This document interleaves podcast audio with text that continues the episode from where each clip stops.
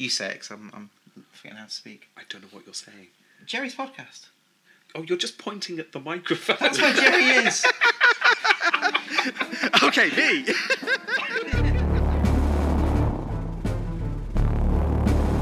Welcome to Totalus Rankium. This week,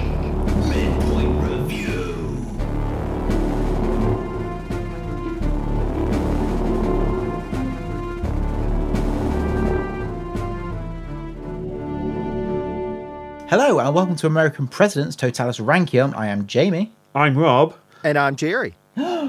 It's a third person. This is amazing. It is. Our mystery guest is, of course, the wonderful Jerry from the Presidency's podcast, who was just so fun to talk to last time. He's back on the show. Hello, everyone. Right, okay. Um, it's our midpoint review. This is episode 23. We are halfway through the presidents. Did you think we'd get there, Jamie? I, no, this it seems really too early. I, I guess comparing it to Roman emperors, this is well nothing. I think we've got forty-five presidents. Well, no, 44. forty-four. Yeah, Yeah. yeah, exactly. good start. Yeah, so I mean it's uh it's it's been fun. I've enjoyed it. Uh it's it's been tricky at times, but we'll get into that later. Yeah. Um Speaking for the listeners, I can say that we've been enjoying listening. Ah, thank you very much. Aw. That's it's good. This is like instant listener feedback. I'm liking it. Instant validation. Thank you. yeah. Um, right. So you might be wondering why, why, what, what is this? What's going on in the midpoint review? So we've put a lot of thought and effort into this, haven't we, Jamie? Mm. And after a lot of deliberation, we have decided we're just going to have a bit of a chat about each of the rounds and where the presidents fit in those rounds. and to support us with that, we think we get a genuine, real-life American to help us. Yeah, yeah, for when we're struggling to remember which one's which. Yeah. yeah. And uh, and then uh, we've got listener questions. You guys have sent us loads of questions. Um, some fun, some serious, uh, some mathematical. I liked those ones. uh, and yeah, so we're going to go through those. So let's start. I think sound guys needed. Okay. Statesmanship. Okay, statesmanship. Uh, I, I think this is our most traditional round in terms of looking at presidents and ranking them. Yeah. I think this is a. In my head, this was always the straightforward. How good were they as a president? we're basing on their presidency rather than their life. Yeah, Did we? Uh, you have to remind me. Did we count their pre-presidency? So if they held office, for example, like um, John Quincy Adams did, who was Secretary of State. Did we? yes, he was Jamie. That is Yeah. impressive. Pulling out a fact there. I, Yeah. I like that. it's amazing what we can do with Wikipedia printed out in front of you. Wikipedia Um, yeah, is no. our friend. We is. we have uh, in the past we have been judging on uh, not just their presidency, but what they have done for the country. yes. officially is is generally how how we've gone for this. So what we're going to do is we're just going to um, have a quick look at our top five and see if if we think we're right. So at the moment, as it stands, we have got in fifth place we have got Monroe. Oh, and coming in closely at number four, we've got Madison. Well, sort of. Because in joint second place, yeah, yeah, you see, look there, we've got Washington, Jefferson, and Madison in joint second place, all on 17. And then we have the man himself, Abraham Lincoln, Turkey Gobbler. yes, on 18. So that is us officially saying that Lincoln, as a statesman, was better than Washington and Jefferson and Madison and Monroe. That's quite a bold statement. It is I a bold statement, and I don't know how much people would agree with us. And this is where, instead of just idly speculating, we can turn to our genuine American and say, Jerry, do you agree? I actually do. And I think that this gets Hey. to kind of with the statesmanship category. With Lincoln, so much of his statesmanship is based on his presidency. Whereas you see with Washington and Jefferson and Madison and even Monroe, they had these extensive careers before getting to the presidency, and in some cases, a little bit after.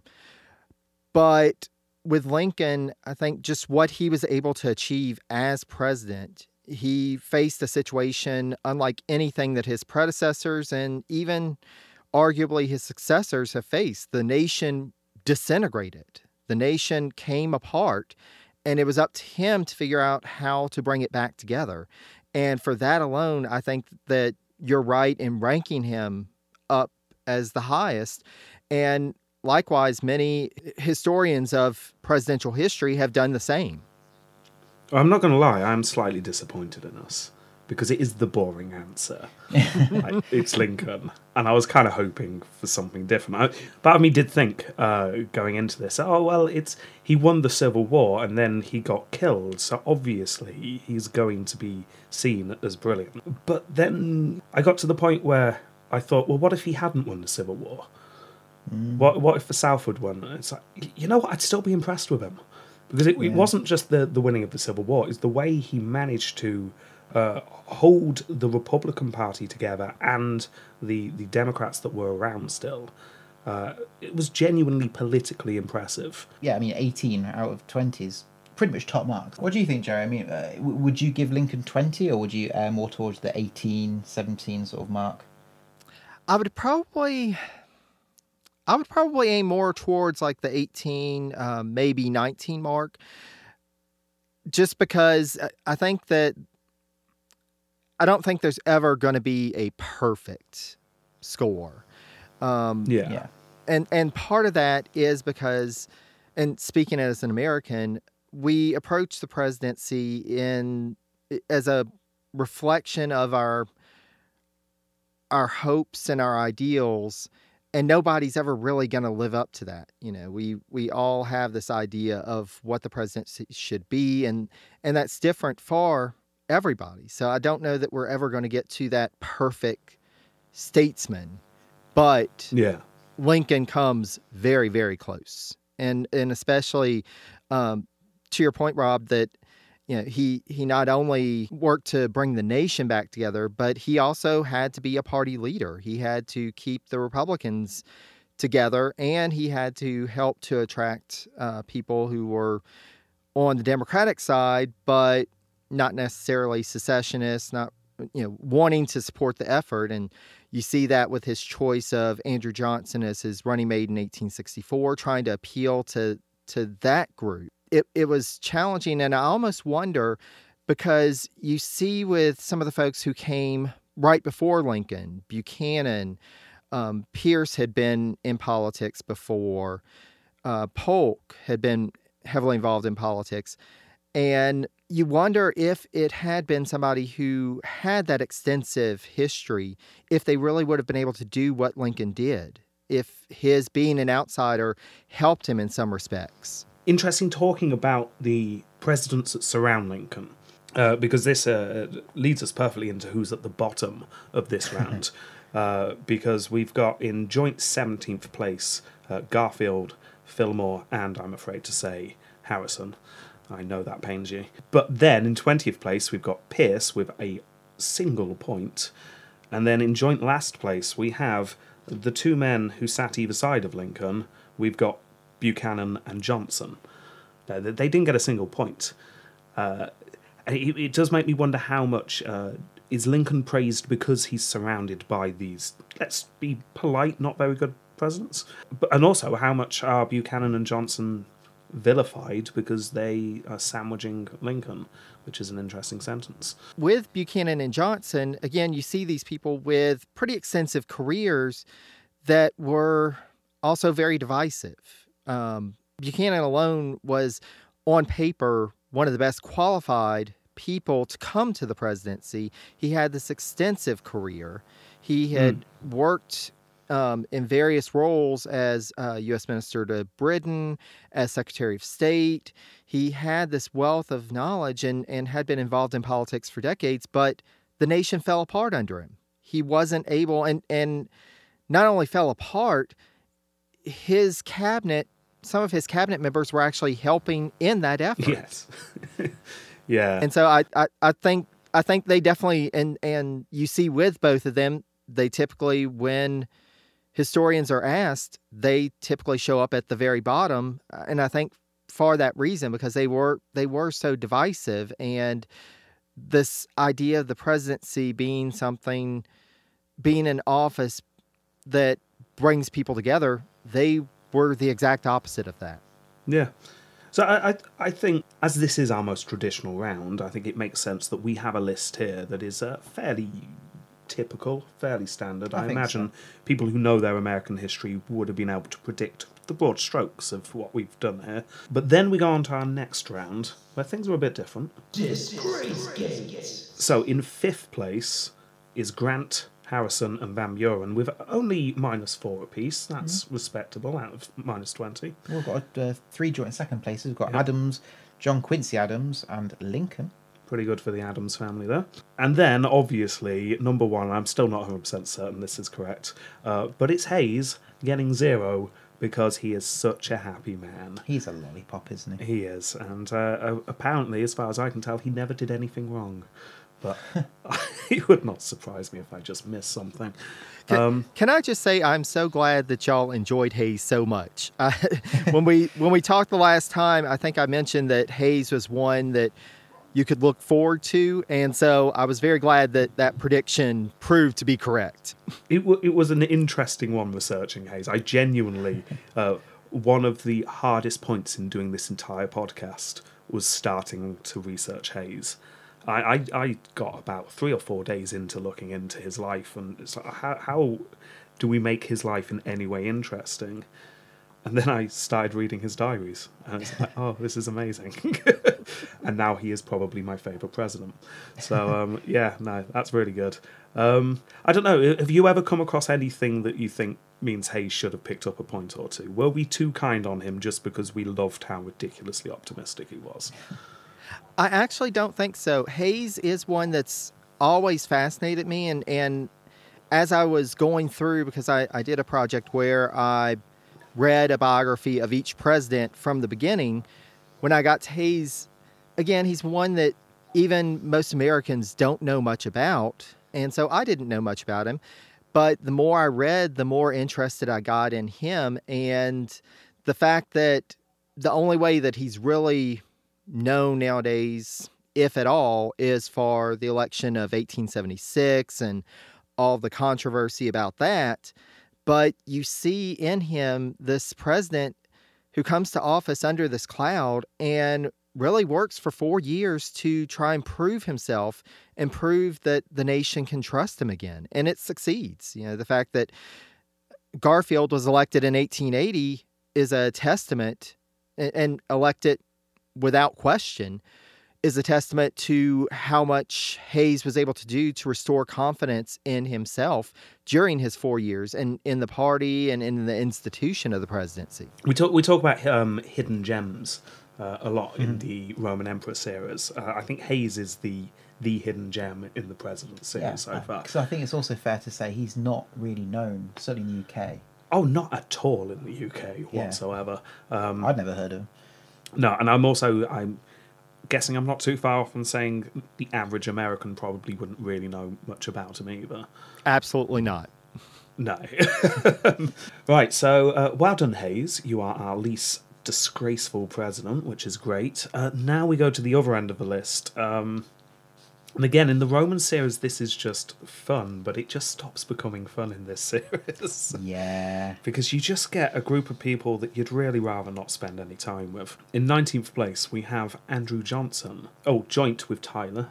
Yeah. Uh, 20th place, we have Cleveland. Yeah, so very recently done. Uh, in 21st place, Buchanan. Oh, and in 22nd place, he's the man. He's Jackson. Yeah, it's uh, a full full marks minus 20 for Jackson. Uh, thoughts on that? Have we been too harsh on anyone there, or, or, or have we been too too nice on them? I think these are pretty fair scores, and especially Andrew Jackson is one that, in terms of my podcast, I'm almost dreading getting to because Yeah. I've read so much about him over the years, and I just I don't like him. Yeah, I- the the only the only lighthearted part of it is you know all the duels that he had and and the Yeah. assassination attempt where he ended up beating the guy with the cane but even that it's just Yeah. like you, you he's just th- this is this is a very violent and awful man Yeah. yeah, it's um, he's an interesting character. I'll give him that. He is Uh, he- definitely a character and he clearly stood for things Um, and some of those things you can admire. He, he fully believed in a democracy that wasn't just for the elite, to an extent. Um, and uh, that's good. Uh, certainly for the time, that was good. But then there are other things about him that you just go, no, Jackson. Um, and then it, it always comes back to it, in my mind, the four death marches. because as soon as you get four death marches, I mean, it just tips it over. Uh, I, I don't see how he could not have got four marks in this round. you see people like Cleveland, um, again, somebody who's not well known, but then you start digging into, and, and especially with his personal life. I mean, it's it is very disgraceful. Um, yeah. Tyler, again, you know, it's almost a mix of his personal life as well as um, his political life, ending up basically endorsing the Confederacy, becoming a part of the Confederacy government, disgraceful. Andrew Johnson and Buchanan as well. And it, it does become a mix of, you know, how much how much do you count the personal versus the professional? But I think that it's justified in judging both in that it, it bleeds over. You know, if if somebody is not a kind person in their personal life, then how do you think that they're going to approach their professional life? Yeah, yeah. Um, I don't know, Jamie. Any more thoughts on Disgracegate before we move on?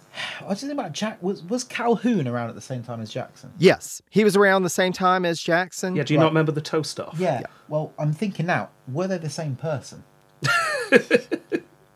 No, but, uh, but they were the perfect foils for each other. Yeah. Uh, it is um, one of the main things I like about that time in history is uh, it's the time in American history where it most feels like you're reading about characters rather than actual people.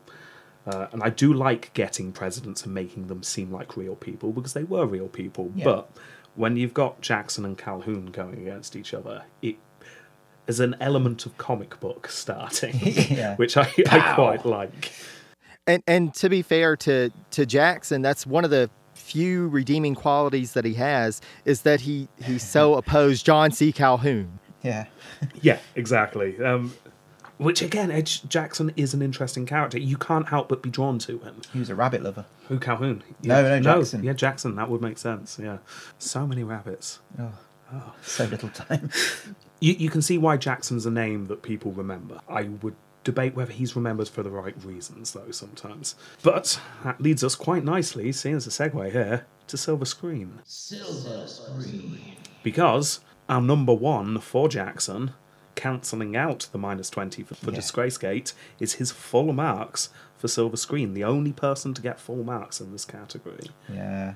Well, is he uh, as despicable, as vile, as horrendous as he as he was? He was interesting. You'd, you'd make a fantastic HBO series. His life. You've got the, the, the beginnings of his life where he is uh, struck round the face by a British officer, Oh yeah. scarring him. Um, his whole family dying Yeah. uh, of the lurgy, I think it was, if I remember correctly. Uh, that's cooties, and if you're American. Uh, then, and then, like you said earlier, Jerry, the the jewels do make it interesting. His, his whole life story is punctuated by these short, horrific, violent acts uh, that are just about long enough ago for you to get a bit interested and excited about, rather than horrified. Um, exactly. And and it's it's fascinating to me um, the fact that there's been a John Adams miniseries and not one on Andrew Jackson. I mean, I, I, I've got to think that somebody in Hollywood has thought, you know, how do we bring Jackson to the silver screen? He seems like the perfect character, and especially an, uh, almost an anti-hero that people would be interested in. It'd be, it'd be so tricky though to make him likable. I think, even though you've got the distance of time, like just the death marches alone, you couldn't look at him and go, "Oh, there's a, there's a card." Oh, I mean, you, you wouldn't necessarily need to make him likable, though. You just Well, have to well, make true. him. But if you want to make the character like your lead characters are often quite relatable, aren't they? Or Yeah. you can kind of see an ounce of goodness in them. Yeah.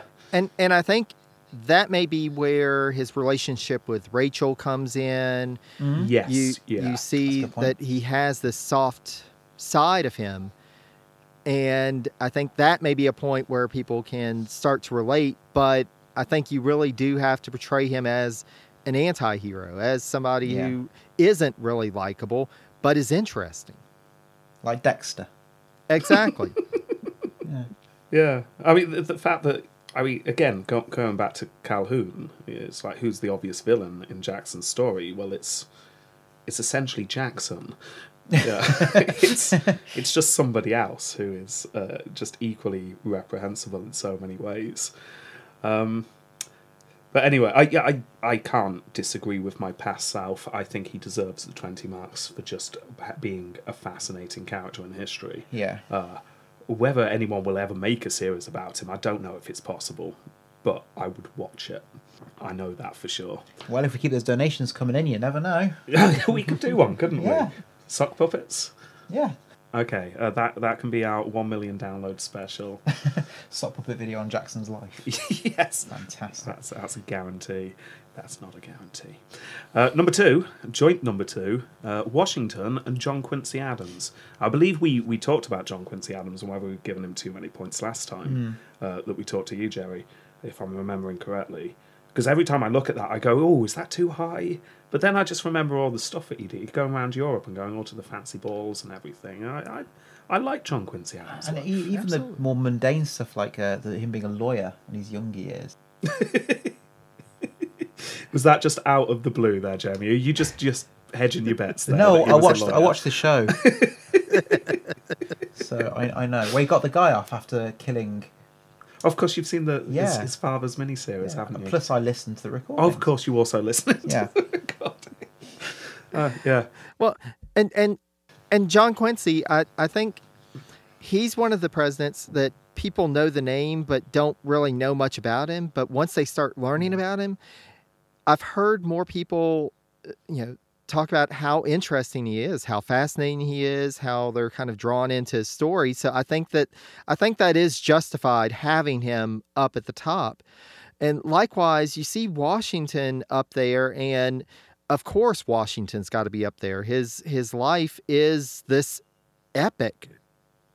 But the problem with Washington and the problem of getting him to the big screen is the monument of Washington. This idea Yeah. of Washington just being this almost deity in American history and for me the more more interesting parts of Washington's life are times that he wasn't so great that he really does reveal his humanity and i think that that would make a great translation but i really think you have to do that and avoid this this idolatry this this worship of washington and and it the story just isn't as interesting Yeah. Um, I it was fascinating finally getting to learn about this name, who's just such a big name. Thing that's always stuck with me with Washington is, uh, like you say, his story is amazing, but him as a person, he just seems so boring. he had a fascinating, interesting life, but you know, if you were going around to, to visit him, he'd just be talking about crop rotation. um, he'd be talking to you, but he, you could tell that he just wants you to go away now uh, because he, he's got stuff to do. And uh, it- yeah, I, I wasn't Yeah. quite expecting such a, a stubborn man who just had a sense of what he should be doing.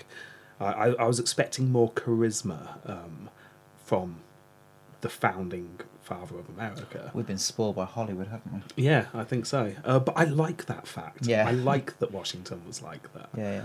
Exactly. and and to me that would be a more interesting story, you know, seeing this person who is such a public figure who can't, you know, at a time that and and we can't really think of this nowadays. We think of knowing so many famous figures and knowing what they look like. People didn't necessarily know what you know, John Adams or Thomas Jefferson looked like, but they knew Washington because Washington's likeness was all over the place. And Mm. so he was trapped in in what we think of in the 20th century and 21st century um th- this idea of of a, a star he couldn't travel anywhere without anybody everybody knowing who he was but he rejected that. He he didn't want that pomp and circumstance. He he saw himself as being a simple person. He wanted to go and plan a new barn for Mount Vernon. He wanted, to, like you said, talk about crop rotation. He didn't necessarily want the the fame and the glory. And I think that that that that tension that would be an interesting story and an interesting movie. Yeah, I think one of my favourite stories of Washington, and there are a lot, but uh, the one that sticks in my memory is uh, when he changed the signposts to his house so people would get lost if they were trying to get to Mount Vernon. I'd forgotten that. Because he was so sick and tired of people just turning up. Exactly and and and especially turn up and he would have to you know they they'd be lodging there he'd have to feed them you know you'd get sick of that Yeah, yeah. 'Cause- He almost seems like um, because I have a memory of what when when he like before he was put in charge of the army. That's what he really wanted, where he you know he had his own uniform, yeah, made his own medals, that sort of thing. But he wanted that I'm glory. not entirely convinced that that Little last chocolate part's ones. true. Oh no, yeah, you're Chocolate right. medals. Sorry, I just forgot. Yeah, And, and then he sort of uh, did all that, had the glory, and s- yeah, just got a bit sick of it, and thought, oh, I don't, this isn't what it's cracked up to be anymore. exactly and, and and that's that's you know one of those fascinating stories you know you, you know be careful what you wish for you you got the glory and now you can't go to dinner by yourself you've got to Yeah. feed 20 people Right, and then we get to the other end of Silver Screen. Uh, when I was compiling uh, this list, uh, if you're listening, I've just put a little uh, table of the top and the bottom of the list so we can read them. And I, I was putting this together, and we've got, I'll just read out the names Arthur, Van Buren, Hayes, Tyler, Fillmore, and Polk. And as I was doing it, I was thinking to myself, it's like, I'm struggling to remember like the life Yeah. story of Polk and Yeah. Fillmore, but then I realised that's the point. Yeah, yeah, that's yeah. why they're there in this round because they just were not that interesting lives. So not everyone can have an interesting life where you start a world war and then go on to lead a revolution. And Polk certainly didn't do that. Nope. But I don't know. Have we been unfair on these people? Do you think maybe they are more film worthy? I think that Arthur and Van Buren are probably a little more interesting, but you do get to Polk, and and that's the thing. Polk was a workaholic. I mean, how are you going to fill up, you know, two hours with him, you know, scribbling notes and writing letters and having meetings? It it just or, or presiding over the the house when he was speaker. There's just not that that draw to him, and I think in terms of his life, Polk is is more known for his achievements. You know what Yeah. he was able to achieve in four years, and and the fact that he was able to come in with a clear agenda and accomplish everything. But in terms of his life, it's not really that interesting of a story. No, I, I think we, we're fair here. No one's rushing off to watch the Polk film. No, no. No. In cinemas this summer. okay, right. Well, uh, we've got one more round to talk about. Yeah. Uh, and it says silver screen in my notes, but it shouldn't. No, it should be. Okay, so, I mean, it's difficult to say what this is this round. I mean, we could argue that it is us judging the uh, artistic merits of the oil portraits. yeah. But it's also us just deciding how hot they are, slash, do they have a beard? Yeah. Yeah. Yeah. So, um, I mean, take your pick, really. It's just how we're feeling when we're. What's the feel we get, Yeah, isn't it? it is when we look at those pictures. The most subjective round, as there is no facts in this at all. No. In joint fifth place, we've got Garfield and Hayes. Hmm. Uh, they score highly, and let's be honest here, because they've got beards. Oh, of course. Yeah. Yeah. yeah. Uh, they've got impressive beards. I think. Uh, I think I prefer Hayes's. I think Hayes has a nicer, longer beard. Yeah. Um, uh, joint second also got Fillmore, Taylor, and Lincoln. Lincoln's got that um, funny little beard thing. Chin, yeah. chin beard, chin strap. I, Lincoln's portrait is just so iconic. Oh, yeah. um, and that pose is in two different paintings. And uh, as for Taylor and Fillmore, uh, I can't really remember why we scored those ones so highly. Must because also it's like the the do, do they look presidential? Does it does it match their story as well? So maybe they just yeah that he, that looks like Taylor. I, Taylor, if you remember, had his uh, military, Yes. uh, and he, there was a Mexican city in the background, probably on fire, if, uh, if I'm remembering correctly. Burning children in the background. Something like that. Yeah. Um, uh, I- it's Fillmore's. I, I just can't really remember why we liked Fillmore's painting that much. No, I don't know. No, I don't If know. It's pretty good though. if it's the one that I'm thinking of, I think it, it does have a good amount of color and and he does look very presidential in it. But it's interesting to note with Taylor and Fillmore, no beards. No, no beards, and they've managed to get quite high there. They have. But then we've got the number one place. I mean, it's it goes without saying. Yeah. Uh, you can't have sideburns that impressive and not score highly in this round. Oh, yeah. Because Chester Arthur comes number one, um, which I don't know might surprise some people, because we're definitely in the uh, large and hairy phase of American presidents, and usually they're not rated as like high up in the. Uh, uh, good-looking presidents. What is it? The, the- not the golden age. What's this called? The age of- Gilded Age. The Gilded Age. Yeah. Yeah. Well, that'd be why. yeah. Well, yes, exactly. Quite literally, the fat cats. yeah. Yeah, that's what's going on there. Um, I know. Were, were we too kind on Arthur and his chops? I don't think so because Arthur, you know, even though this is the the the bearded gilded age, um, Arthur is very distinctive. He has this distinctive look about him, and so I, I think that he is deserving of this. And honestly, this will probably be the only category that he'll ever rank highly in. Um, but he does have that distinctive look that I think really stands out. So I'll say this for Arthur. I really enjoyed researching him. He is one of my favourite presidents to to look into. Uh, he was, in many ways, awful, uh, but in a way, you kind of got to grudgingly respect someone who's just going to sit in front of the press at a party and openly brag about cheating the election. Yeah. and it's like, oh wow, that is that's really bad. But Well- yeah, no, he just he just went ahead and did it. People we didn't like the uh, the look of. Well, at number nineteen is Adams. It just wasn't a good portrait. No, I, I can't even remember it. It, it's it's just uh, he looks slightly sad. Oh, no, I do and remember it. It's looks second one, wasn't he? shocked and yeah, It's dull. yeah, and I think we just thought it was a copy of the first as well. That no originality in there. no, it was quite different from the first. Oh, was it? Yeah, I can't remember. That was a brave attempt there. I, tr- I tried.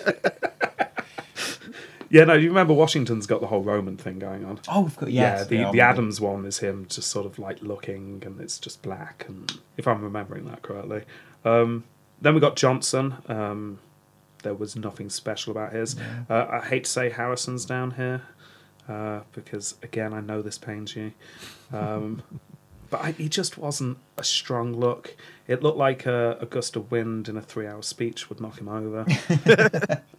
Well, Um, and, and the sad thing about so many of these presidential portraits, it's just, you know, head and shoulders in front of a, you know, black or plain background, and it, it, it there's not really anything special about some of these these official portraits, and especially like with Harrison, he has better portraits, but that Yeah. was that was how his official portrait ended up, and and that's how you got to rank him.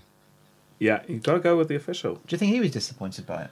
Uh, Did he think like, oh, I can imagine like 200 years people rating this and just being really, you know, me not scoring well. Well, luckily, by the time I say luckily, um, but by, by the time the portrait was painted, he wasn't really worrying about much of anything. Oh, that's good. Yeah, no, it's silver lining. Oh, fair enough. That's probably his last thought was I don't need to worry just in case there's a bad portrait of me, which is judged in 150 odd years' time. Yeah. I Yeah, will not know it. Yeah, exactly. but of course, the very worst one. Uh, I, I, I did see this uh, portrait again recently, and it made me laugh. Uh, it's Buchanan's, which it honestly looks half finished. It really does look like someone when. Ah, you know what? I can't be bothered. he was awful. I don't want to paint a picture of this man. Get the paint roller out. yeah, it's just. Uh, I think it maybe it's just aged badly. Uh, but uh, we've got some interesting ones coming up though. See, I'm not going to ruin anything for Jamie because I certainly don't have the pictures here. Uh, but I, I know of a couple coming up that I really like. Do you have you got any that you know of that you think will score highly? I'm thinking that TR is probably going to score pretty high. Um, Yeah. If if it's the portrait that I'm thinking of, it's very distinctive, and the it one where he's really grabbing hold of the banister.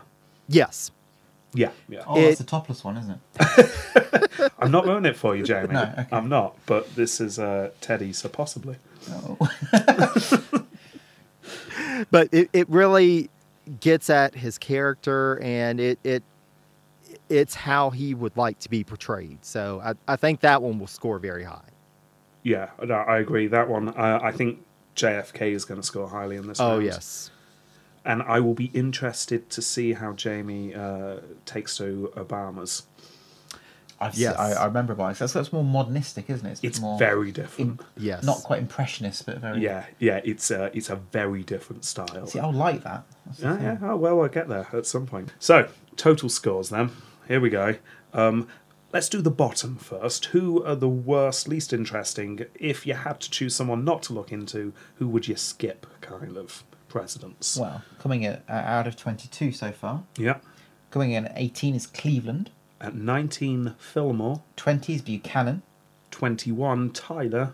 And 22 is Andrew Johnson. Yeah. Huh.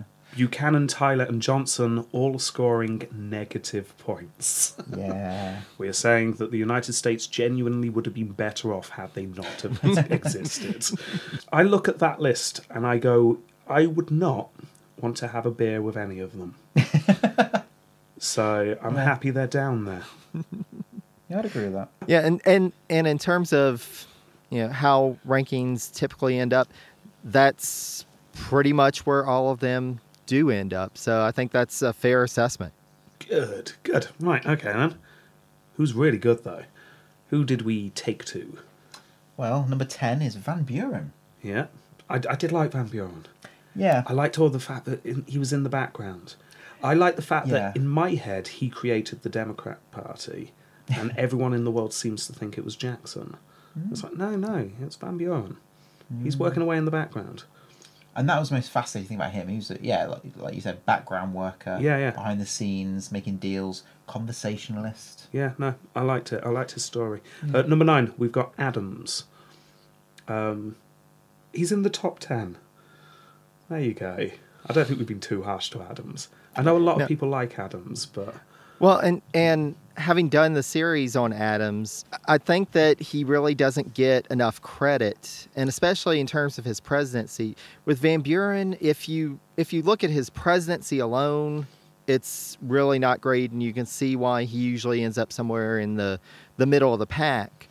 With Adams, I think that he needs a little more credit. You know, at the time there was the push for war with France, and Adam said that's ridiculous. You know, we're not in any position to be able to do that. We need to try and pursue diplomacy.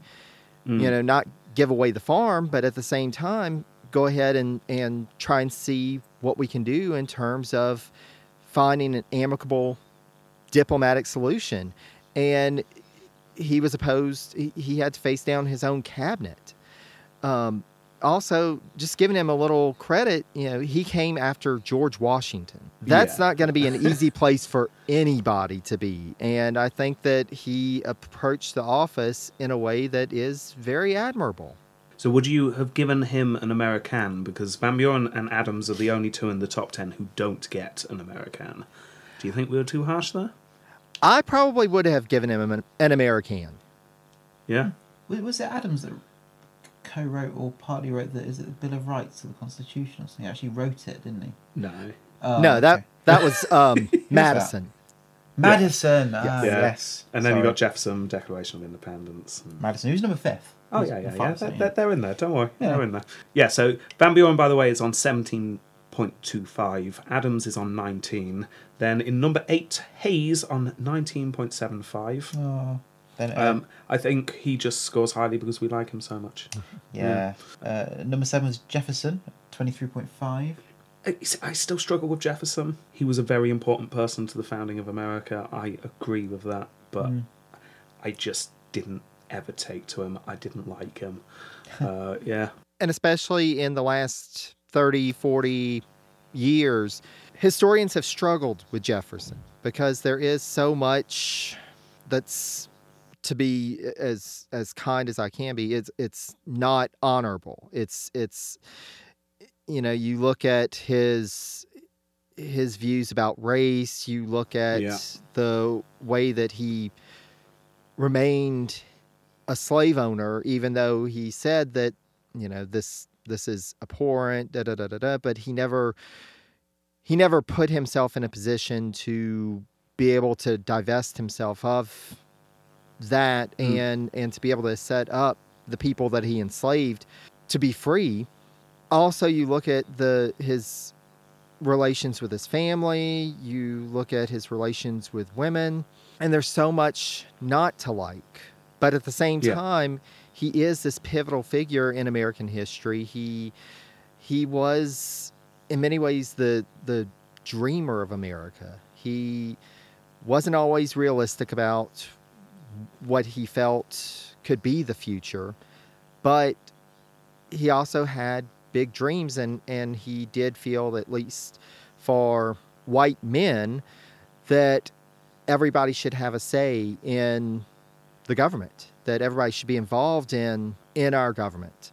And that carries forward and has been expanded so far and and that's a legacy also to remember of Jefferson besides just the the bad stuff that he did inspire things that even to this day are the best of America.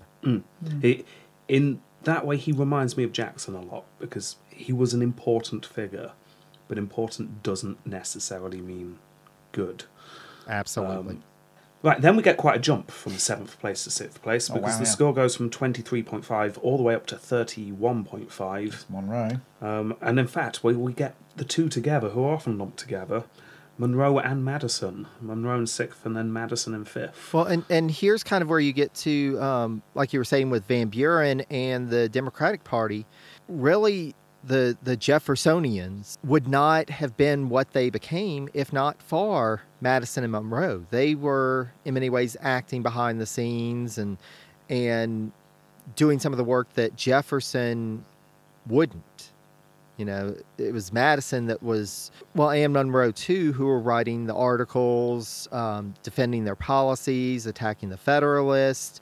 You know, they really provided that that base of support that helped to propel Jefferson to what he became. Okay, number four, Grant. Um, I'll admit, I think this is a bit too high in retrospect. I think, and I think this is the only president where I, since doing it, I've gone, I'm not sure I did that right. Well, he got the bulk of his points from Silver Screen. Well, yeah, that's it. Um, because Grant was winning the Civil War and literally out there fighting the fights, I think I got too wrapped up in that in his episodes and not enough on his presidency. I think I would be harsher now knowing more about the Gilded Age and the fact that Grant's administration essentially ushered in the Gilded Age. Uh, I think I might be a bit harsher on him in his uh, statesmanship, which, if I'm 14. double check, 14, yeah, you see, I think I would not score him quite as high now. But, like you say, he got most of his score in silver screen. And it is a fascinating that, story. yeah, he's definitely getting a high silver screen score. And I think that that's with Grant. So many people think of Grant the general. They think of Yeah. Grant as the the guy who won the Civil War, and his presidency really doesn't get that much much attention. And in terms of his presidency, it wasn't necessarily that he didn't approach the presidency well. It was that he brought on people who were completely untrustworthy and were doing everything they could to benefit themselves, to exploit the system. And but that has to play into your thoughts on him and on his presidency. You know, why did why did he choose these corrupt people and put them in power and in some cases defend them? You know, that that has to draw him down a bit. Now, there were some good people in his administration, and um, one of the more admirable things about his administration is that the um, the Justice Department, the Attorney General, pursued um, the Ku Klux Klan because this was Yeah. the point where the Ku Klux Klan was really starting to gain prominence and and gain power, and they did work to prosecute those individuals um, and try and, and quell some of that. But again, this is where the Gilded Age really gets kicked off. You've got these people in prominent positions who are just abusing the system.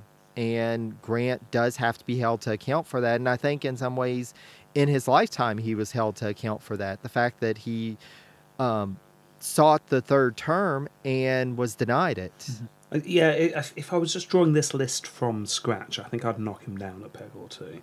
Right, well, um, let's move on to our top three. Three we've already talked about a bit before, so we probably don't need to dwell on these too much. But in third place, John Quincy Adams. which uh, I think might surprise some people. I don't think many people would think of John Quincy Adams as being so high. But then we get the obvious two. It's just a question of which order these two would have been in, I think. um, although, I mean, looking at the scores, John Quincy Adams on 35.25, Washington's not that far ahead on 37. No, he's It's only not like running away with it. one one point seven five away. Yeah, so we've got Washington in second place, and then Lincoln in a uh, a very pleasingly round forty points. That's beautiful. Yeah, so I, I'm happy with Lincoln being on number one. Lincoln is not as perfect as some people make him out to be, but there is a lot good about Lincoln, so I'm, I'm happy with him being number one at the moment. Well, yeah, I mean, he had a good story. He had the, the, the pressure of the Civil War, which is, you know, I think if any half decent president would have been around at the time, would probably get a very similar score. Well, I, I do like the stories about him just poring over maps, deciding Yeah. to learn exactly how this war thing should happen. So methodical. And then he just kept sending out orders and then being completely ignored yeah, yeah, yeah. and just getting so frustrated by it. Uh, yeah, no, I liked that. Yeah, I mean, if you're going to choose between Washington and Lincoln, then in, in this very vague, not who's best, but just who is more interesting, who, who would you go for? Absolutely. I think that Lincoln deserves to be at that top spot. If for nothing else, you you get the stories of Lincoln popping in at you know the telegraph office and starting to tell one of his tales, Yeah, and yeah. you get a, a little more sense of uh, he has a complex personality. He's got so much on his shoulders, but he's still kind to people and still still talking with people, still trying to establish that personal connection that you just you don't get from Washington. Washington wanted to be left alone. You know, Yeah, he- Well, he Li- gets to got that charisma that I was expecting in Washington. exactly. Uh, I was expecting the charisma in Lincoln, and I found it. What I wasn't expecting was the the depression and the mental health issues. yeah, that was very interesting. Uh, but that just makes him even more interesting to learn about. And absolutely. boring stories as well. I, I think his stories weren't necessarily boring. People just got fed up of hearing stories when they were meant to be planning the war. Well, that's what I mean. It's like we're a bit busy, sir. yeah. Well, and and have you seen the uh, the Lincoln movie that came out a few years back? Yes. Yes, yeah. Although not since uh, doing the podcast, so uh, I'd I'd be fascinated to watch it now because I'd actually know who people were, um, Exactly. and exactly where they'd come from. You've got this one point where Lincoln starts to go into one of his stories, and I believe it's Edwin Stanton who is just like, "Oh no, not another story," and runs out. Yeah. Right. Okay. So we're halfway. Lincoln's top, Washington's second, John Quincy Adams third. Do you think those top three are going to change? I'm thinking John Quincy Adams will probably go further down. It'll be interesting to see if Washington stays second. I'm imagining that Lincoln will probably stay first. Who, who you think might take uh, Washington's space? I think I know who you're thinking, but go on. There are a few possible contenders, so McKinley. probably not. Oh, I was compared to him by one of our listeners, so that's why I, just, I was hoping. I was, I was hopeful. That's going to be an interesting two two episodes to listen to. Um, yeah, Oh. Great. we'll look forward But- to that. when when you look at um, historical rankings, you typically see up towards the top. Um, FDR is usually up there. Um, JFK is usually pretty high. Um, I'll be interested to see what you think of Truman. Um, is usually towards the top. Yeah, that that's the one I was thinking Yeah. of. Um, I'm seeing silver score screens going well for him. Oh yes. Uh, right. Okay. Well, we will see. Okay, so that's how that's our look look back on how we're doing. Um, so now we're we're just gonna take some questions. You guys have sent in loads of questions. Uh, I, I sent on Twitter and Facebook any questions for us, and we've got loads. Far too many to go through all of them, probably. At random, we'll, we'll pick some questions. Uh, We're going to start with Morgan McCreary. Of all the things thus far, Is, is that a definite way that Morgan speaks? yeah, I'm doing an accent for each question. How's that? That is but different region of America. There's only one region, of America, surely. Southern. That's all we can do. That's right. Yeah, that's right, damn. well, I, th- I think I'll do regions of Britain. Of all the ones thus far, which one would you each?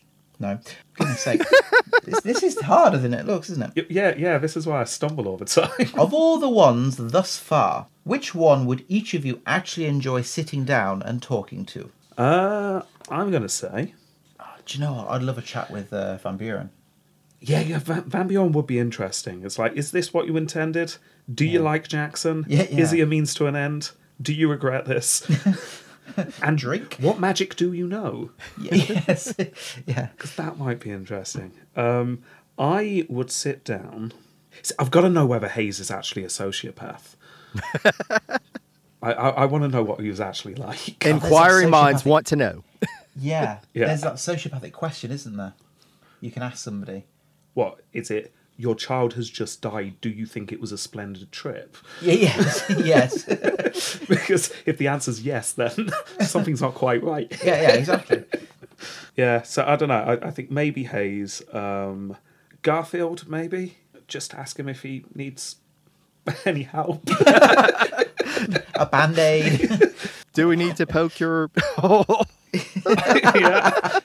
No one's inserted a finger in it for at least half an hour. So, yeah, I, I don't know, Jerry. What, who, who are you talking to if you're going back in time? Well, you can probably guess Harrison. Well, yeah, yeah, no, I, I But- can guess. But besides Harrison, I'd have to say um I'd have to say John Adams would be interesting just to to see um you know was he really as curmudgeonly as he sometimes comes across as?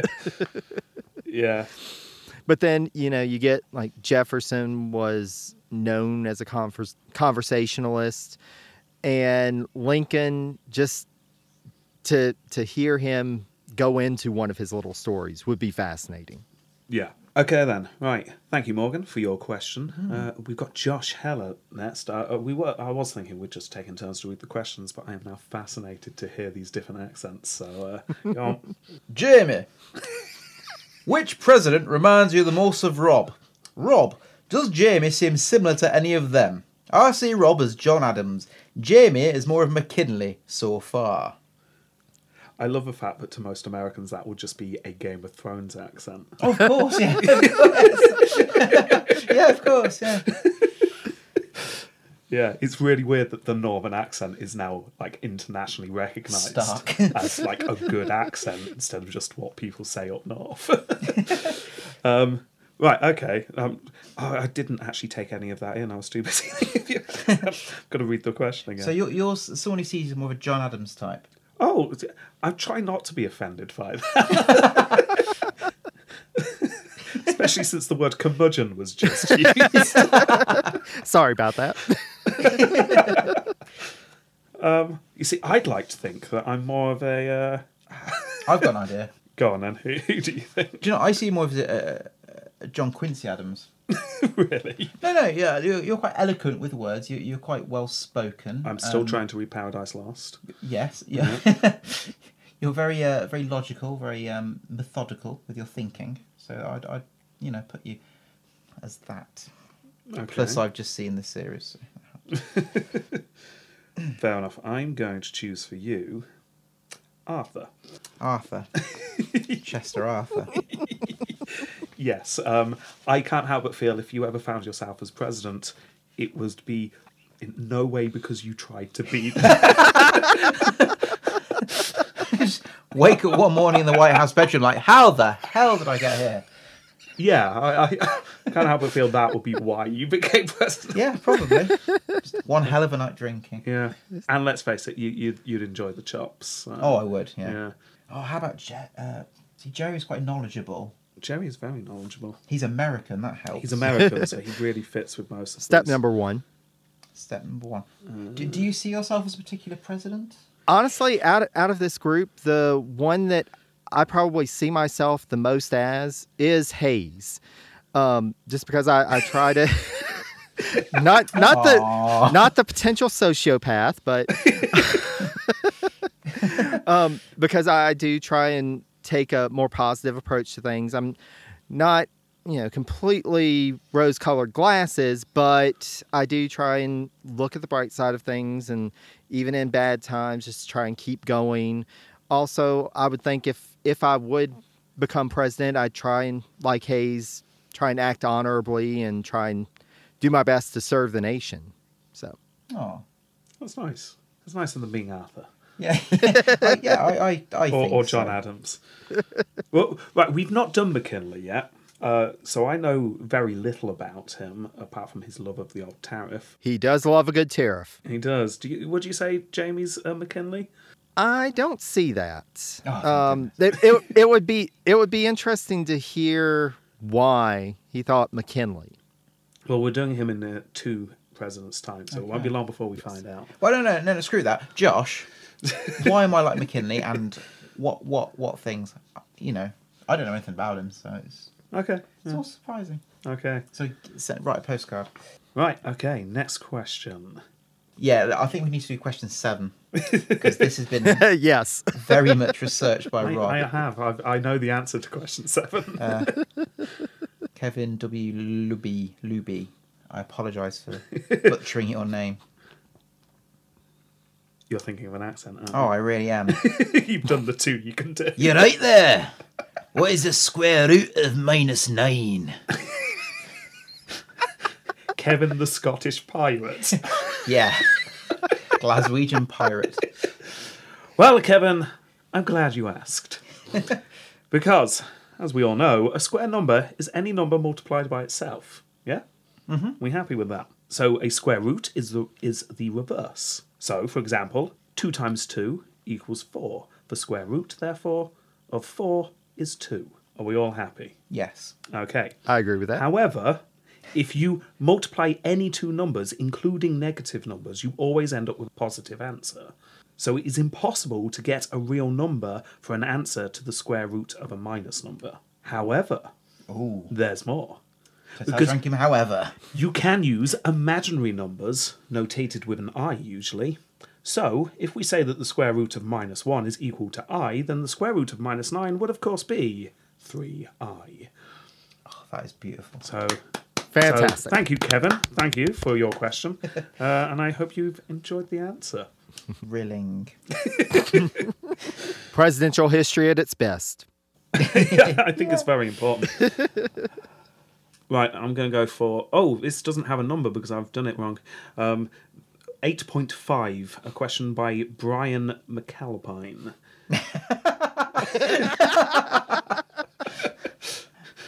yes. Uh, you, you might, whilst you're doing your accent, either censor part of it or do such a heavy accent you can't actually understand one of those words. Oh, I'll, I'll do Battlestar Galactica. Okay. That means nothing to me. Okay. okay. Um. So, so, so Brian, uh, number eight point five says, uh, play frack, marry, kill with Johnson, Buchanan, and Tyler. Good one. Yeah, yeah. The controversial mining technique. yes. Pressurize those rocks with fluid. right, so I need to marry Johnson Buchanan or Tyler, kill Johnson Buchanan or Tyler, or go mining with him. Yeah. Right. Okay. I think we can do this. Uh, Who wants to start? I don't want to start. If if I had to, I'd probably marry Tyler. He has got a massive gun.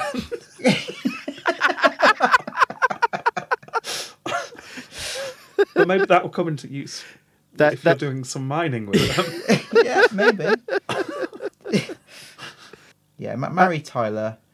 Go on. I, I'm going to say kill Johnson. Yeah, I'm killing Johnson. I'm, I'm doing that. Johnson is dead. Yeah, Johnson's gone. Buchanan, you know what? I'm marrying Buchanan because he was an awful president, but he did like a party occasionally and had Yes. a very fine silk handkerchief collection. Well, there we and, go. Uh, that's something to talk about on the long true. winter evenings. Yeah, yeah. Yeah, Uh, yeah. I, I'm. I'm not sure that I would want Tyler to hang out. So, you know, let let's go ahead and go mining, and that's it. Okay. Yeah.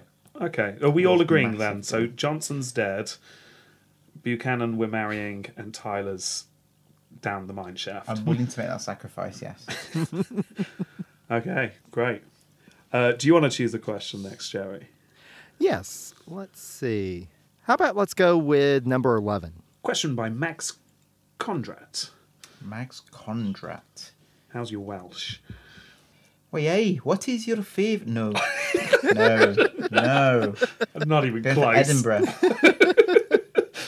yeah, right. What is your favourite quote from Hayes's diary that you weren't able to fit into his episodes?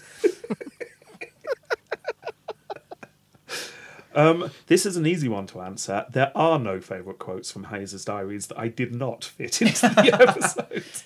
Every time I found one, uh, I put one in. Um, I did not read all of his diaries from cover to cover. I- just did not have time to do that uh, in the time frame that I put the research together. So what I would do is I'd uh, find out an event had happened, uh, such as the death of a child uh, find out when it happened, and then look up the diary entry. Just on the off chance he'd said something ridiculous. And at, it was at least, I'd say, 60 70% of the time, I found a really good quote. Brilliant. Every time I di- dived into that diary. When I have more time, I am definitely reading his diaries cover to cover uh, because they were great. Um, but yeah, it was. It's just. It's brilliant. If you if you've not just had a dive in, just to just pick a random day and just read it and see what's going on. It's great, and it's it's just online for free. Just type it into Google, and there you go. Uh, yeah. So, uh, unfortunately, no new stories, though, which is a shame. Go on, Rob. What, what number do you want? It's quite a long one. Do you do you want to read all of that question out in a weird Number accent three. yeah, I've got the accent thistle. for the whole thing? Yeah. Okay. So, uh, question three. Uh, Harley Burton. Hi, guys. Loving the show so far. Was wondering what was the most surprising thing, pleasant or otherwise, you've learned from all this. Mine is probably just how racist everyone was back then. Even a lot of the anti slavery folks. I know, different time, obviously, but damn! Okay. Um, yeah, this is a question similar to Will Turnan's uh, question, um, who uh, mentioned they found the sheer scale of corruption being quite surprising as well. Yeah. Yeah. Most surprising thing. I I think for me is the the how normal slavery was for people. Like e- even people in the north, I was like they knew it happened and probably weren't happy with it morally, but it was almost accepted as it's a thing. It was part of the economy.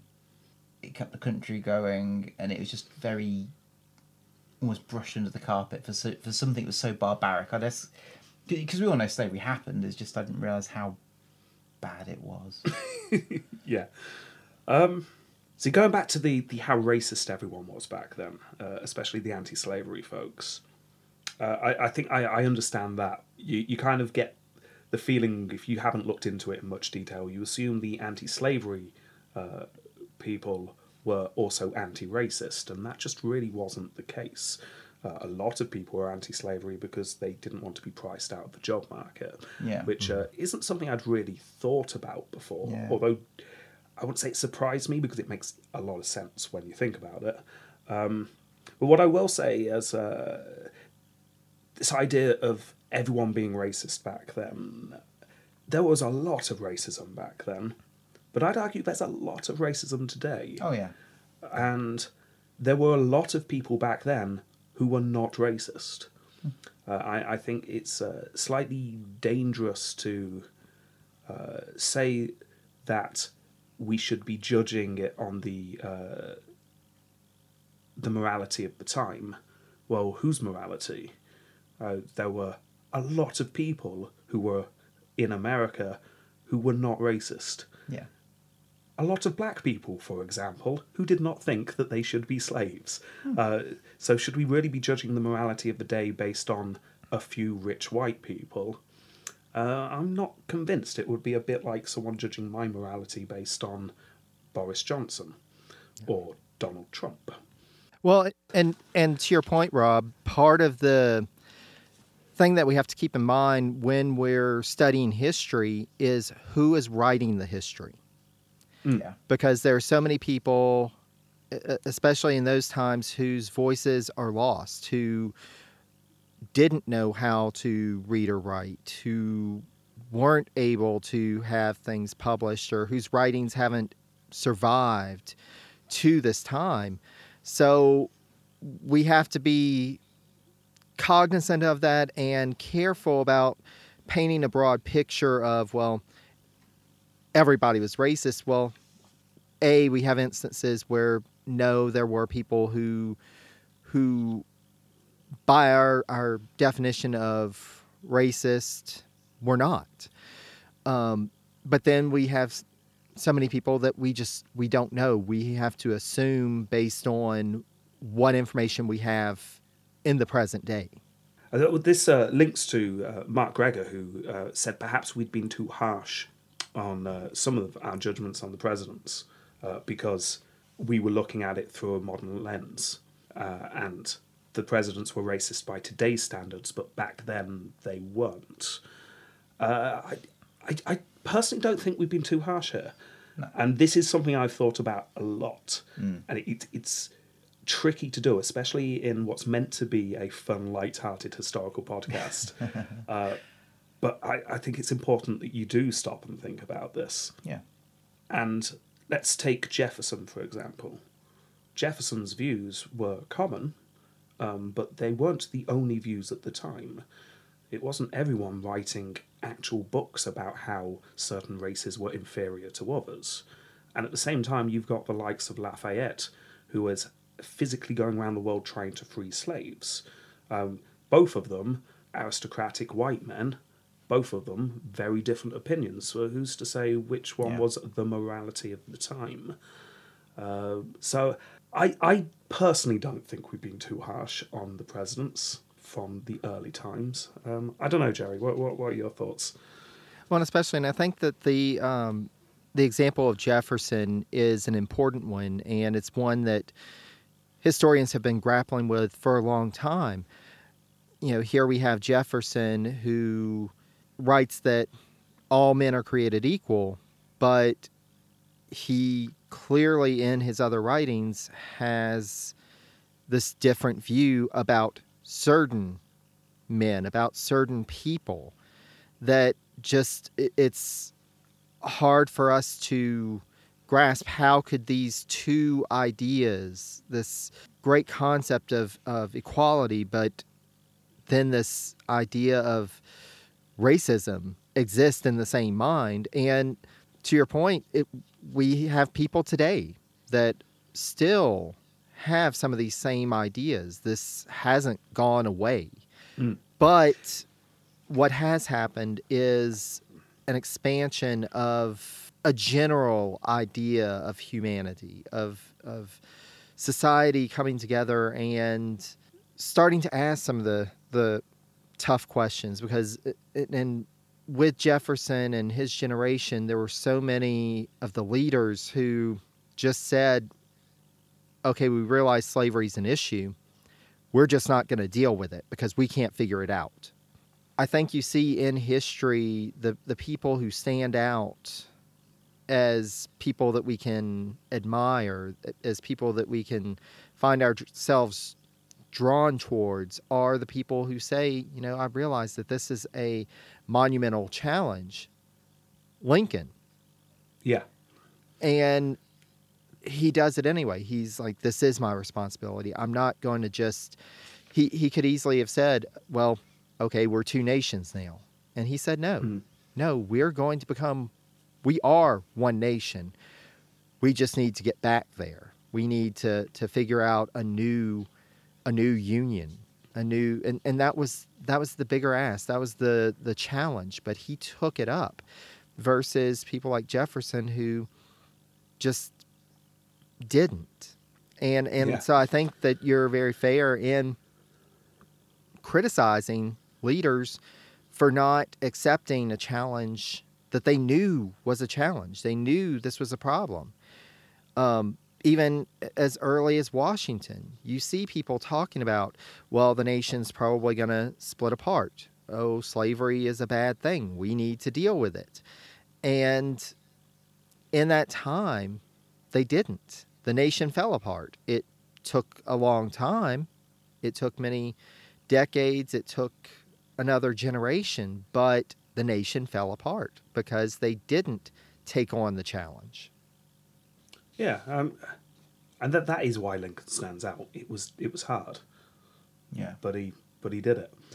I, I think if you run the, the risk, if you go too far down the, the line of uh, you shouldn't judge people in the past by today's standards, uh, you're almost infantilizing the past. They didn't know any better. How could they possibly have understood? Absolutely. No, these were these were very intelligent people who did know what was going on. Absolutely. And uh, and to to Jamie's point from earlier, that is one thing that we we also have to be aware of that slavery it wasn't just oh well I'm just going to free my slaves now. I'm just going to free the people that I'm enslaving. It was there was economics wrapped up in it. There were legalities. There was an entire institution of slavery that that permeate it through the entire culture and i think that that's it- is a very surprising thing for for some individuals from the modern day to look back on and, and really try and grasp just how much of an institution this was. Hmm. And then it, it comes to you understand the the monumental task to take down that institution, to dismantle it, but it happened. You know, th- th- there were there were vestiges of it that still last to this day, and racism being one of the the key parts of that. We still have we're still gra- grappling with issues of racial inequity, of social injustice, but we don't have we've been able to start dismantling some of that system, but it's still a, a big challenge, and and we do need to recognize that, but not discount people who realized that this was a problem and just ignored it. Yeah, that was a that was a deep question. That was. Yeah. I think we should. Uh, That's brought the mood down. I think we should continue with the very serious questions and go for twenty four. Oh yeah. Very serious. Tony Thika. If Grover Cleveland left the White House at 12.15, travelling at 15 miles per hour, and Chester A. Arthur left Congress building at 1 p.m., travelling at 20 miles an hour, at what time would they pass each other? Rob, have you thought about this question at all? Well, don't worry, Tony. I've thought about this question. Oh, good. The an- no problem, Tony. Uh, the answer is one one one p.m. What? The answer is one p.m. There you go. Do, do you want more detail? No, that's that'll do. Thank you. Does Tony want more detail? Well, yes, actually, I could do that. I can see you've written quite a lot, Rob. Well, I'm glad you've asked, Tony. Because the most direct route uh, from the Congress building to the White House is Pennsylvania Avenue. According to Google Maps, the quickest way to walk is 1.8 miles, although this does take you through private roads. But I figure Cleveland and Arthur will have access to those private roads, what with them being the president. So, this walk usually takes about 30 to 40 minutes. However, that's wa- walking at the average speed of around 3 miles an hour. Now, according to you, Tony, Cleveland is really pushing it today because he's going 15 miles an hour. He's is, building up a sweat, isn't he? it's quite impressive. I don't know if he's meant to be in a carriage, but he's going on the footpaths in my I think he's running. So he is legging it. there is clearly an emergency going on in the Congress building. Tie coming loose, mustache blowing in the wind. So, because he is going so fast, it is only going to take him 7 minutes and 12 seconds to get to the Congress building. He will arrive at precisely 12, 22, and 12 seconds. Now, as the question does not stipulate what Cleveland is going to do at the Congress building, I'm assuming the emergency was something to do with the doors collapsing. uh, because when he gets to the building, he stops at the door to Right. check the frame using his like frame checker that he's got. Yeah. he was well known for that. Yeah. Um, He and was quite detailed. yeah, exactly. Hmm. He was. It was those little. It's the minutiae with him, wasn't it? Frame checker Arthur was his nickname, I believe. Well, uh, well, no, we'll get to Arthur. We're talking about Cleveland. Oh. Good old frame checker Cleveland. Yeah. Well, Arthur's also now coming down because we also know Arthur. He, he likes a door frame or two, uh, and when he leaves the ca- Congress building at precisely one o'clock, he will walk directly past Cleveland, checking the door frame at one p.m. So there you go, Tony. I, I hope that you uh, like the answer. Oh, Jamie, don't question the maths. No, no, no, no. But Ja- says Jamie is looking confused. because it says Chester Arthur left the Congress building at one point, traveling at twenty miles an hour. Yeah, yeah, he was going really quick. But but Cleveland's He didn't stop to say hello. okay. Fair enough. Okay. he just like bolted out of the door. Fair enough. Yeah, uh, and obviously Cleveland's already like at Yeah, the okay, entrance. yeah, I'm so, with you. Yeah, Yeah, yeah. yeah. Cleveland, Wow. Cleveland was to the side checking the door frame. Yeah. Okay. Got that. All I can say is I am really, really pleased that Tony didn't take the time to make sure that one of them wouldn't already arrive at the other building, because otherwise this would have been a nightmare to solve. In the first vestibule. yeah, uh, right. um, how are we doing for time? Probably two or three more questions. Yeah. Um, Oh. got it. Okay. Suspense. Okay. Number nineteen. Number 19, this is John from Twitter. Ooh. Have you tried a New York accent? No. Can you do a New York accent? Oh, I can try, but Can it's you- not gonna work. Can you do a Louisiana accent? Because we've got one of them on the line. That's, southern, isn't it? Oh, oh. oh I'm just getting offending. I think that ship has sailed a long time ago. Who has the best? No. who, who has the best facial hair among the presidents so far? Is that Louis? No, that's not Louisiana. That's the same as the last accent. That's my American accent. Who wears the best feet? No, same one. Who has the best? No. British and posh. that wasn't meant to be Louisiana, was it? I don't know. I don't know what it is. Throw, throw in a little fiddle-dee dee. Ability. Who has the best facial hair among the presidents so far? Can's ability score be damned. No, same accent as before. I only ask this um, bec- um, Peaky Blinders, that, that's become big in America, hasn't it? Do you know what I'm saying when I say Peaky Blinders? London. yes. You do. yeah, so Peaky Blinders is big enough that it's hit America. That's a Birmingham accent. Oh, Birmingham. Yeah. Nice. But me, yeah, all right. Who has the best facial hair among the presidents so far? Can this ability score be damned? I only ask this because they both seem to give extra weight to the solid beard and moustache, going back to Roman times. That's all more Liverpudlian. Yeah, I was thinking that because I live in Birmingham and no one speaks like that. We're doing the Beatles instead. Fair enough. The old Liverpool slash Birmingham accent. Um, Twist and shout. again, I have no idea what you just said. so I'm going to read the question myself. Right, facial hair. Right, okay. Who's got the best beard moustache combo? Right. Well, we've got some. We've got. We've got hard data for this. Yeah, I actually printed off some pictures. I've come prepared for this one. Ooh. So, facial hair. I mean, it all begins with Lincoln. Uh, and then, I mean, Johnson. What was the point in him? He didn't bother. But then we got Grant with his neat beard. And then Hayes. Oh, Hayes is just an impressively big beard. Uh, Grant is nice and chunky. Do you know who we're missing? Van Buren. Look at his chops. Oh, yeah, I suppose so. That's a good point. Even even Quincy Adams actually not. Yeah, yeah, I, no. wouldn't, I wouldn't sniff at them. They'd get angry. Might catch flea. No, Van, Van Buren's uh, sideburns are hugely impressive. They are. Yeah, they're just spiky. They're fantastic. Do you know? I still can't go over Pierce. looking at that photograph, woof. Or do you not remember a young Hayes? Young Hayes is definitely I remember the young Hayes, but so far. he, he looks Oh, like yeah. Stephen Mangan. He really does.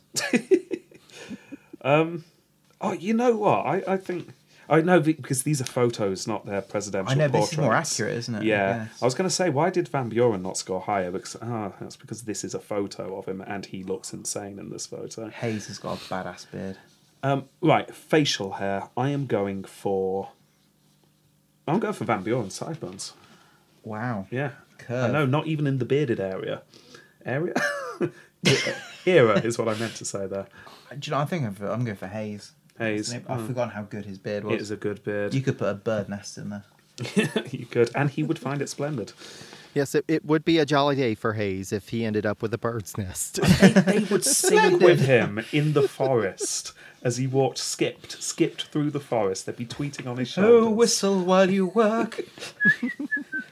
the, the band that he commanded in the army were behind him. Oh yeah. oh, let's see. I'm trying to think. This is a tough choice. Um, because Arthur also has the, the distinctive sideburns. But in terms of a beard, I would have to say Hayes. Oh, yes. It is a good beard. It Yeah, is it a good beard. I suppose if you're being strict with normal facial hair, if I'm choosing beard, it's got to be Hayes's beard. But, but the sideburns and Van Oh, Buren, I've forgotten are. how amazing Oh, they yes. were. Good. You could cut glass with those. Um, quick one. Question twenty-one. From Chris Hayward. Was Dr. Doctor a Jeffianus as I suspect? Um, if you don't listen to our Roman series, that will make no sense. Or if you didn't understand what James Or is it a. Jeffianus? Was Dr. Doctor a Jeffianus as I suspect? Um, the the answer's simple. Yes. Yes, he was. He Yeah. was. Uh, if you don't know what we're talking about, listen to our Roman series. Uh, but yes, he was definitely a Jeffianus. Yeah. Let's uh, let's go for a more serious one. Um, so this is Ibn Babushka, um, Cockney. Cockney. You're right. What role did the last seven presidents play in seizing native land, waging the Indian Wars? Did the army or Thomas or Tom I'm from London, don't know that word. Did the army do it on their own? Pursue that? Or was there a top down plan? Long term project that happened mostly in this period, with federal direction that hadn't been heard of much of it. Sorry to be grim. What do you think, Jerry? We are such a ridiculous podcast. so, so yeah, this is a it, it- it's a complex question, and again, it's one of those things that up until I'd say probably the last thirty or forty years didn't really get as much attention when talking about presidential history as it's received since, um, because it, it is an awful story. Um, it was definitely I won't necessarily say a top-down plan, but there but all parts of the federal government were aware of what was going on and and were contributing to the policy towards Native Americans. Um, and so talking about the the last seven presidents, so that gets us back um, from Cleveland back to Lincoln. So during this time, so Native Americans, I mean, whole nations of Native Americans had been forced to relocate to land reserves.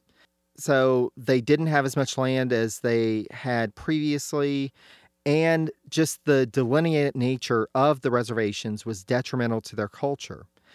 And one thing to note here, uh, because we think of the the Trail of Tears as being one of the the most well known examples, but in some instances there were Native American nations from the West Coast that were relocated further inland. Um, when I was doing a little research to prepare for this question, um, one of the examples I came up with was the Modoc, who were moved from what's now California to Oklahoma.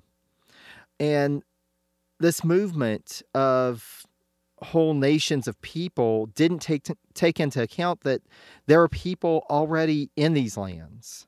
And so this created conflict because lands were taken from others at the expense of these other people who were already there. And so it created conflicts between Native American nations and peoples that hadn't previously existed. Um, plus, on top of that, and especially as we're getting past the Civil War, but even before that, um, we were still in the period of westward expansion of white settlers. So all these people had been moved from what was seen as the quote unquote prime lands on the East Coast, on the West Coast, moved inland. When those lands started filling up or they weren't as affordable, people were moving inland and saying, well, we want this land now. And so, again, you have people being relocated off their land. And the government did very much help to facilitate this. Um, on top of that, you see, and especially after the Civil War, you see the transcontinental railroads going in. So you now have not only settlers, but you have technology that's encroaching on the ways of life of people who had been there for generations, who were used to having um, animals migrating across the Great Plains. And now you've got railroads in the way, you've got land being fenced off. You have this disruption in just the natural way of life of those lands. Um, and in this period, um, you know, 1865 on, there were different responses to what to do about this encroachment. Um, at this point, there was a movement uh, called the Ghost Dance movement, which is more of a, um, it was a religious movement, and it was na- some Native Americans turned to movements like this for a sense of peace in the face of such devastation. Um, you know, their entire culture, their communities were being disrupted, and they needed some sense of peace. So they turned to this religious movement in order to find that solace. But you see others that are fighting back. And so we get what is now referred to as the, the Indian Wars. And even though there were some victories for Native Americans, Native American forces at this at these times, um, ultimately it was unsuccessful. And the U.S. government was very much involved with this. wasn't just the army going out and saying, "No, well, let's go and fight these people." They were typically directed to do so by the government in Washington. You also have civilian agencies like the Bureau of Indian Affairs, um, which was created by our old friend John C. Calhoun um, during his tenure as Secretary of War under Monroe. Um, the Bureau of Indian Affairs had started. It was more directing um, trade with Native American nations, but under Jackson, it became more heavily involved in the removal of Native nations. And then you see this emphasis on assimilation. You know, we we don't necessarily want to destroy you, but you've got to be more like us. You've got to adapt our culture, our ways of being. And that is just as disruptive in terms of culture and society as this this physical disruption as as a military intervention. Um, and so it's a very it, it was very much a part of the government at the time and really you don't see in terms of the political parties of the time you don't see much people kind of felt that this was okay. They had different approaches to it like with clay versus jackson. Jackson was very much for removal but clay he didn't really want removal but he he was okay with assimilation. And so again it's it's one of those complicated issues that you know even people who you would think oh well you know that they don't want to kill this these this entire groups these entire groups of people but they they really weren't what we would think of nowadays as being more progressive or or more diverse and inclusionary. It is. Um, it's an area that I, I'm very aware uh, we have glossed over in recent times. Um, yeah. because unfortunately the way we are are doing biogra- uh, biographical stories of presidents it's something that is very hard to neatly fit into our style episodes which did really bug me for a while until i came to peace with it because in my head i now have several episodes lined up of other biographies that we can cover in the future when we have finished the presidents where i'm hoping we can cover some non-presidents and we can see the other side of some things that are going on. So, uh, yeah. So if you're listening and you're you're hoping for more of uh, just what is happening uh, with the Native Americans and, what happened, we are definitely planning to do something at some point uh, because it's, it's like you said, Jerry. It's it's uh, a, a huge story of American history that is often underlooked. Yeah. Well, and and for so long, it it was kind of it, it was not really talked about when talking about presidencies. You know, there may be like a brief mention here or there, but post eighteen twelve, you see the frontier moving ever farther west, and so it was it was one of those things that was happening out there and Yeah. it wasn't really in the day-to-day conversations in Washington. There weren't really debates over it. And so it is easy in terms of where the attentions of the people of the time, the leaders of the time were, they weren't really on that, but it was this massive tragedy in history that was happening at the same time as all of these other events. It's just it's a matter of perspective. Okay, let, let, us uh, let's go for a couple more then to finish off. Um, Sixteen. Yeah, yeah, number 16. Nicely self validating. This is uh, North Landsman, but I'll just point out Jason McDonald had a similar question. There were a couple of people asking this question. 50. How do you prevent burnout as teachers and podcasters? What does Jamie actually do other than songs? Obviously, accents. Accents. Yeah. Yeah. Moral support? Moral support. You is can do it, always Rob. useful. Thank you, Jamie. Jerry, well done. That's Thank you, stellar sir. performance today. Thank Yeah, you. well, there you go. See? Lots of things. How do I prevent burnout as a teacher and podcast? It helps I only work four days a week. Um, there's no way we could do weekly releases uh, if I did five days a week teaching. I'm a real teacher. I do five days a week. Yeah. Well, some of us have podcast stuff to do. Yeah, that's true. um, yeah. Uh, don't know. I, I- this would not be possible without Jamie. It wouldn't. It would be me talking to myself. it would It's be like, you very know, you know when people buy a puppy because they're lonely? it's a bit like that. Rob's got someone to talk to on the dark, cold winter nights. exactly And tell Roman and American facts too. It would be a very lonely life if I couldn't come round to Jamie's once a week and just say history at him. so uh, yeah, um, uh, but I as as, as for the burnout, um, I drink. I uh, the Good Romans, answer. the Roman series we are now 130 emperors in, and I still get to a new emperor, pick up the book, start reading about them, and I just want to know what's going to happen next.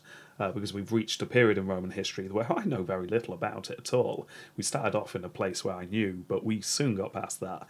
Uh, so I'm learning at the same time, and that keeps me going.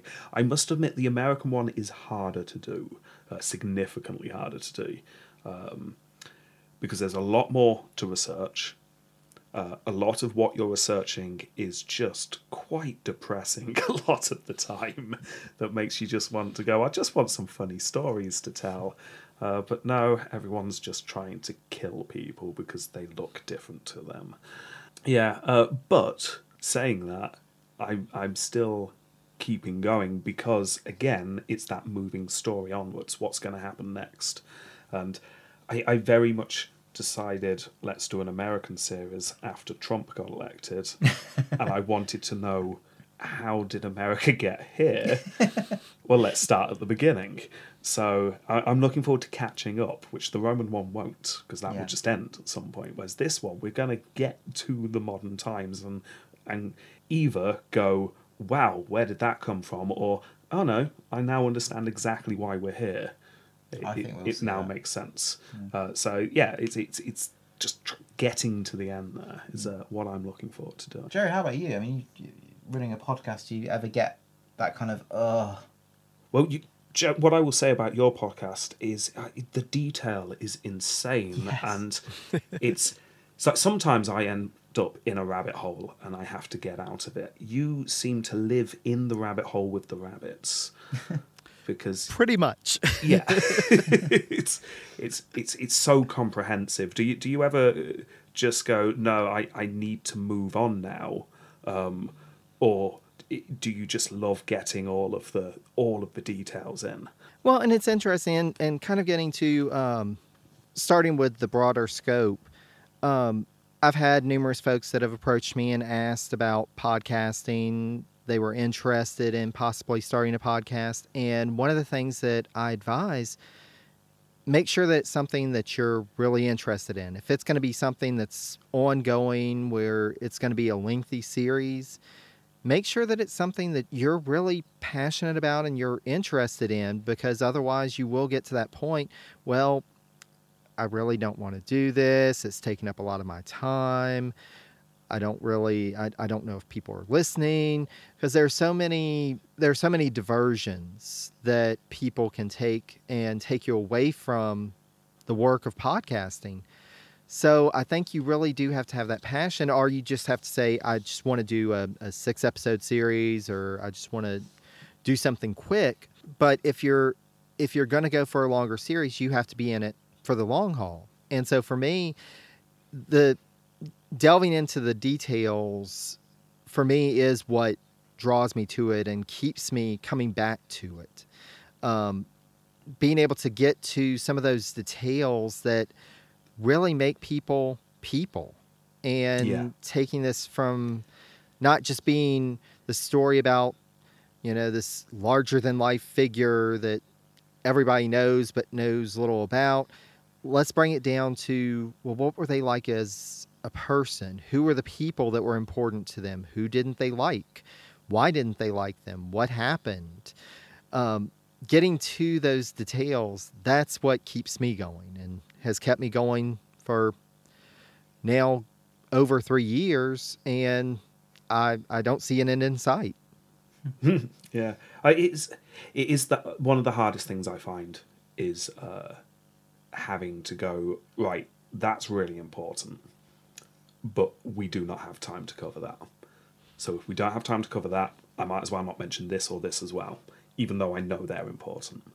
And it- I feel like every episode, uh, what I discuss with Jamie is probably about 10 15% of what I've researched, and then what's edited of that, usually it's down to about 10%. But it's so that narrative can keep going forward. So that's what we as a, a, a podcast have decided to do. What I really enjoy about your podcast is it doesn't have to move forward at that speed, so you do get that much better sense of what's going on. Um, Exactly. Although, but and and even with that i still have some points where I, I realize i'm getting too much into you know what's going on in spain what's going on in french history at this time Yeah. I, I do have to draw myself back in certain instances and say okay well this is what we really need to know for the the american presidency at that time and so i can't go down every rabbit hole but I try and make sure that the ones that I go down are really key or, or tell something that people may not know otherwise. right, I think I think we'll end on a very serious question. The last one. Question eight, Christopher Fitch. do you have one more accent in you? Oh. Let me just cross my legs for this one.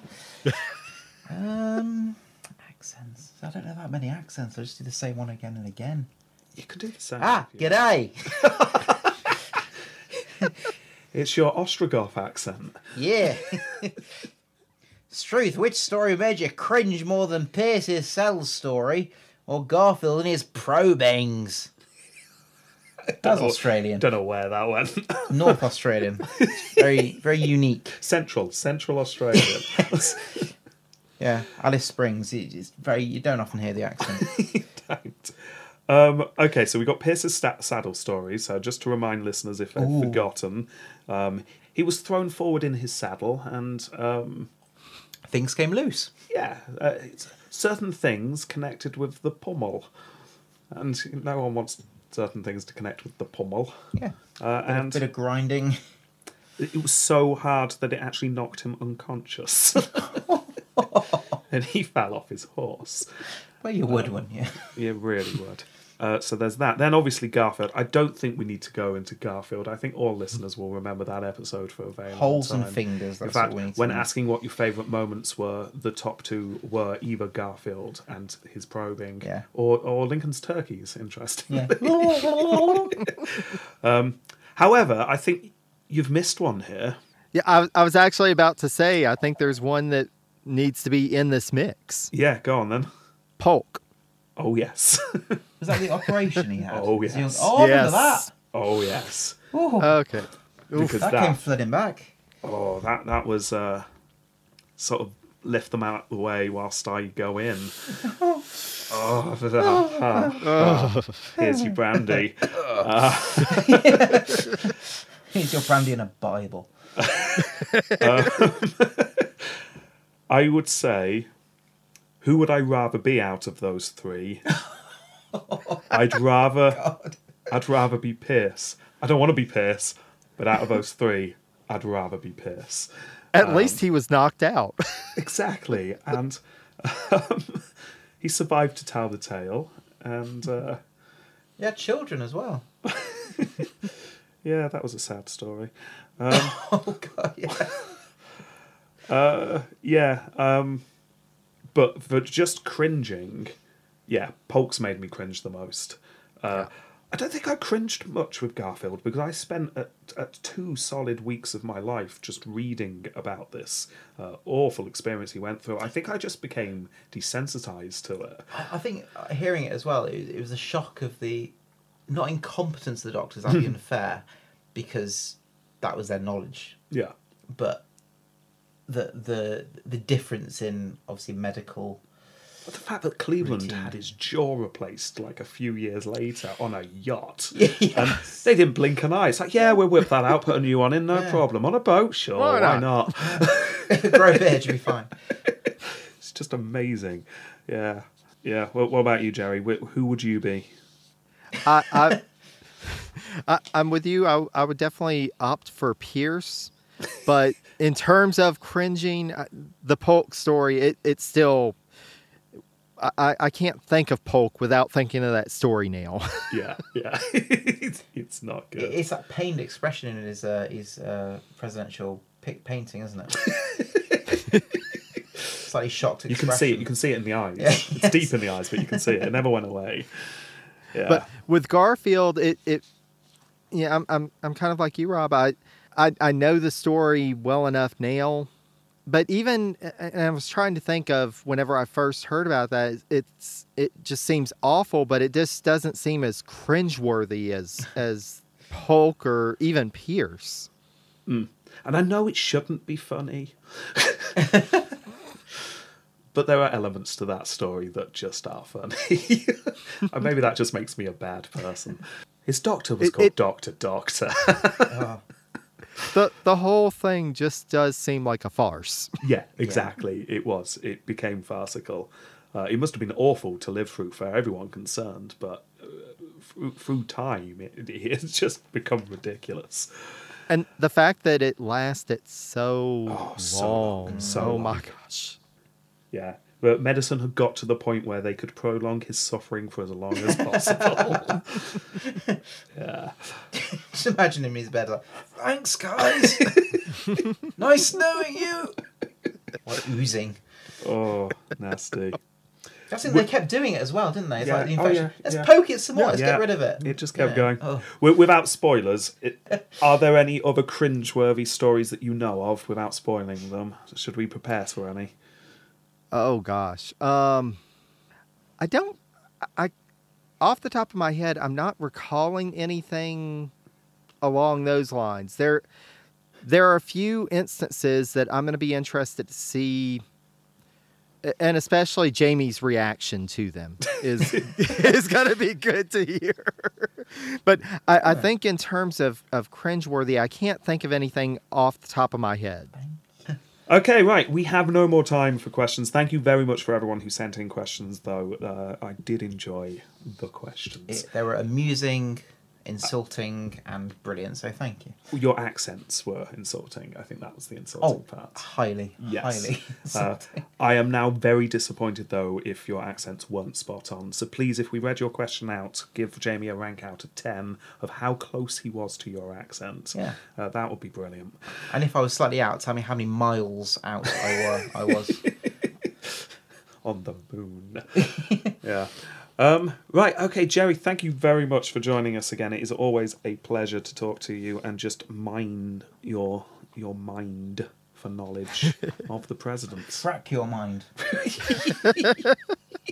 Well, thank you so much for having me. Um, as always, this is great, and looking forward to see seeing how the next half goes. And um, like I said, I've already got some stories in mind that I can't wait to hear Jamie's reaction. Brilliant. That sounds good. Would you be willing to join us for uh, the end of the series as well for another summary? Absolutely. Yay. Fantastic. That would be great. Right. Well, um, let's do let's do a three way sign off. Never done one of those before. Yeah. Okay. Uh, don't forget you can download some Podbean, iTunes, and Stitcher. Nope. Don't forget you can download some Podbean and iTunes. Because you never organised Stitcher for, for the president one. No. Because, that's because we don't know what Stitcher is. No, I'm not entirely I've, sure. I've no idea. Never used it. No. Oh well. Can listen to our Roman episodes on Stitcher though. And don't forget you can download the President's. you say it 'cause I'm, I'm forgetting how to speak. I don't know what you're saying. Jerry's podcast. Oh, you're just pointing at the microphone. That's where Jerry is. Okay, me. Sorry, Jerry, promote your own podcast. Go for it. And I hope you'll check out the Presidencies podcast, uh, which is available anywhere fine podcasts can be found. Um, I'm also available on Facebook, uh, Twitter, and Instagram. okay then. Until next time, then, all that needs to be said is Goodbye. Goodbye. goodbye.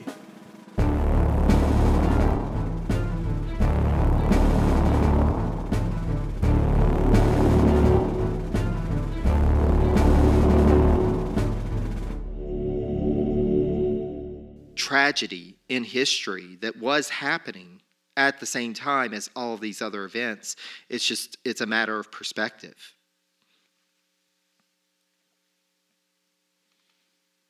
Are you still there? Can you hear us? Hello? No, I think he has gone. Jerry! Jerry, come back, Jerry. We've lost you. How long were you speaking until you realised we weren't here? I, I think it was about a minute or so. Fair enough.